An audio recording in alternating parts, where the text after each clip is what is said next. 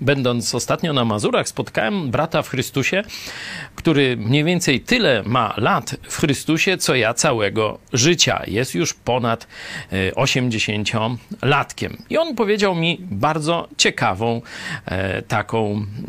taki podział, czy analogię, na podstawie której możemy podzielić państwa świata. Wszystkie media używają takiego określenia kraje trzeciego świata. Jeśli są kraje trzeciego świata, znaczy, że są kraje drugiego świata, no i są kraje pierwszego świata. No i teraz, gdybyśmy pogrupowali te państwa, tu są kraje pierwszego świata, drugiego świata, trzeciego świata. Oczywiście tutaj tymi kryteriami jest rozwój cywilizacyjny, gospodarczy, obywatelski, taki, śmaki i owaki.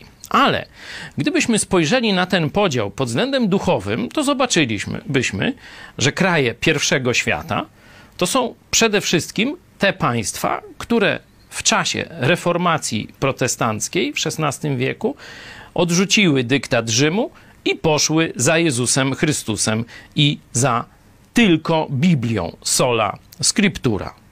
To będą Stany Zjednoczone, Wielka Brytania i tak dalej, i tak dalej.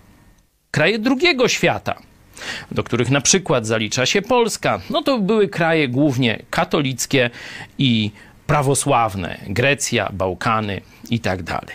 No i kraje trzeciego świata to są w zdecydowanej większości kraje religii niechrześcijańskich, czyli islam, animizm, buddyzm i tak dalej, i tak dalej. Zobaczcie państwo, że z tego prostego podziału pierwszy, drugi i trzeci świat. Bliskość do Boga Biblii. Od razu widać Boże błogosławieństwo. Bóg powiedział: przyjdźcie do mnie, zbliżcie się do mnie, a ja zbliżę się do was. Ten podział pokazuje, gdzie jest prawda. Ten podział pokazuje, gdzie Polska powinna zmierzać, jeśli chce być krajem pierwszego świata.